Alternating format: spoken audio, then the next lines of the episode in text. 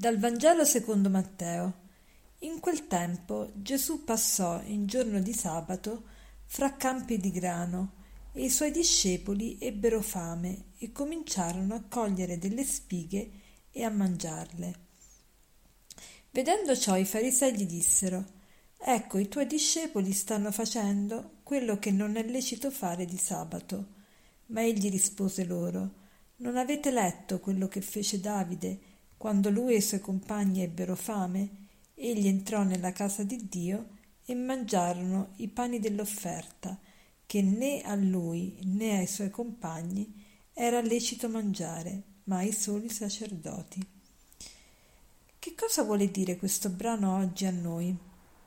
Gesù ci parla di una situazione particolare, quando Davide e i suoi compagni, prima di un combattimento, si sono nutriti de, di alcuni pani che erano i pani detti dell'offerta, cioè i pani riservati ai sacerdoti che li dovevano offrire a nome del popolo e li potevano consumare solo i sacerdoti stessi. Ecco perché in quel caso Davide, mangiando di questi pani, non trasgredì la legge. Perché?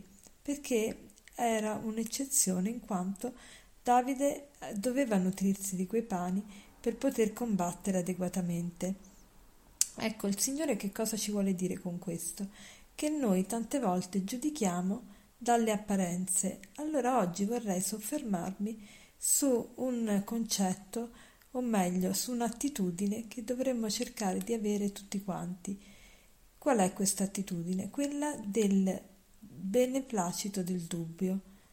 Cioè, ossia, dobbiamo, quando vediamo una situazione che siamo tentati di giudicare negativamente, dovremmo cercare di dare il beneficio del dubbio, ossia dire, pensare, ma magari io non so tutto quanto, magari non so tutta la situazione, magari c'è una ragione buona per cui questa persona sta facendo una cosa che per me magari non è in questo momento una cosa positiva.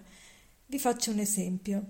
Io alle volte mangio prima della messa e chi mi vede mangiare prima della messa pensa: ma questa suora ma non lo sa che per fare la comunione ci vuole un'ora di digiuno? Sì, ma il malato che deve prendere le medicine eh, non è tenuto a quest'ora di digiuno perché perché appunto tante volte per poter prendere la medicina, alcune medicine non si possono prendere a, scu- a, a stomaco vuoto e vanno prese a orario. Ecco che chi mi vede dall'esterno pensa che io faccio una cosa sbagliata se mangio prima della messa, ma chissà, quest- chissà invece la situazione non giudica più in maniera sbagliata. Allora cerchiamo, quando vediamo qualche situazione dubbia, di non pensare subito negativamente dell'altro, ma di dare il beneficio del dubbio, cioè cercare di interpretare positivamente sempre quello che l'altro sta facendo, anche se apparentemente non ci sembra tale. E questo eh, come possiamo fare per esercitarci in questa attitudine?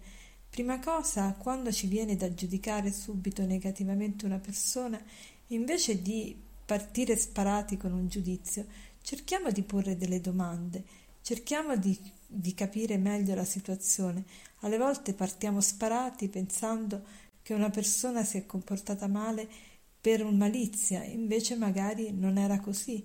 Allora cerchiamo di prima fare qualche domanda, cerchiamo poi di metterci nei panni dell'altro e poi cerchiamo di ricordarci quante volte noi siamo stati giudicati negativamente a partire dalle apparenze o abbiamo sbagliato giudicando negativamente a partire dalle apparenze.